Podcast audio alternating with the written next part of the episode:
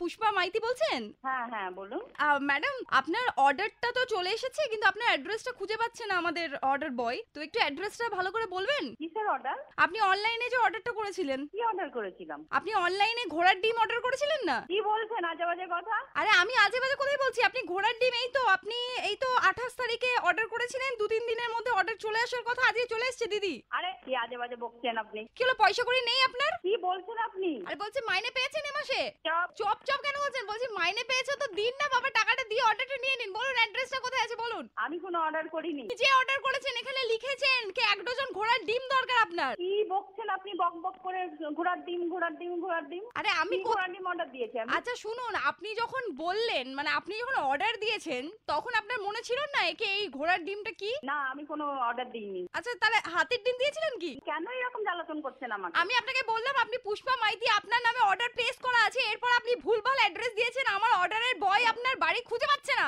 বুঝতে পারছেন না, এত গরম বেড়েছে ঘোড়ার ডিমগুলো ফেটে যাবে তো গরমে আই ছোট লোক মেয়ে এবার আমি ফোনটা রেখে দেবো আরে আপনি গালাগালি কেন দিচ্ছেন না না আপনি গালাগালি আচ্ছা, কেন দাঁড়াও। দিচ্ছেন বলুন তো আপনি প্রথমে ভুলভাল অর্ডার করবেন তারপর আপনি অর্ডার নেবেন না এই মালের দায়িত্ব কে নেবে কোন কোন আরোহী নেবে মালের দায়িত্বটা আই তুই ফোনটা রাখবি না তোকে ঝাঁটা পিটে করবো আরে হ্যালো রাখবি দিদি দিদি ও দিদি বলছি দিদি ঝাঁটাপিটা করবেন না দিদি বড্ড ব্যথা করবে বুঝলেন তো আমি রেড এফএম থেকে আর যে সোনিয়া বলছি পুষ্পাদি ও সোনিয়া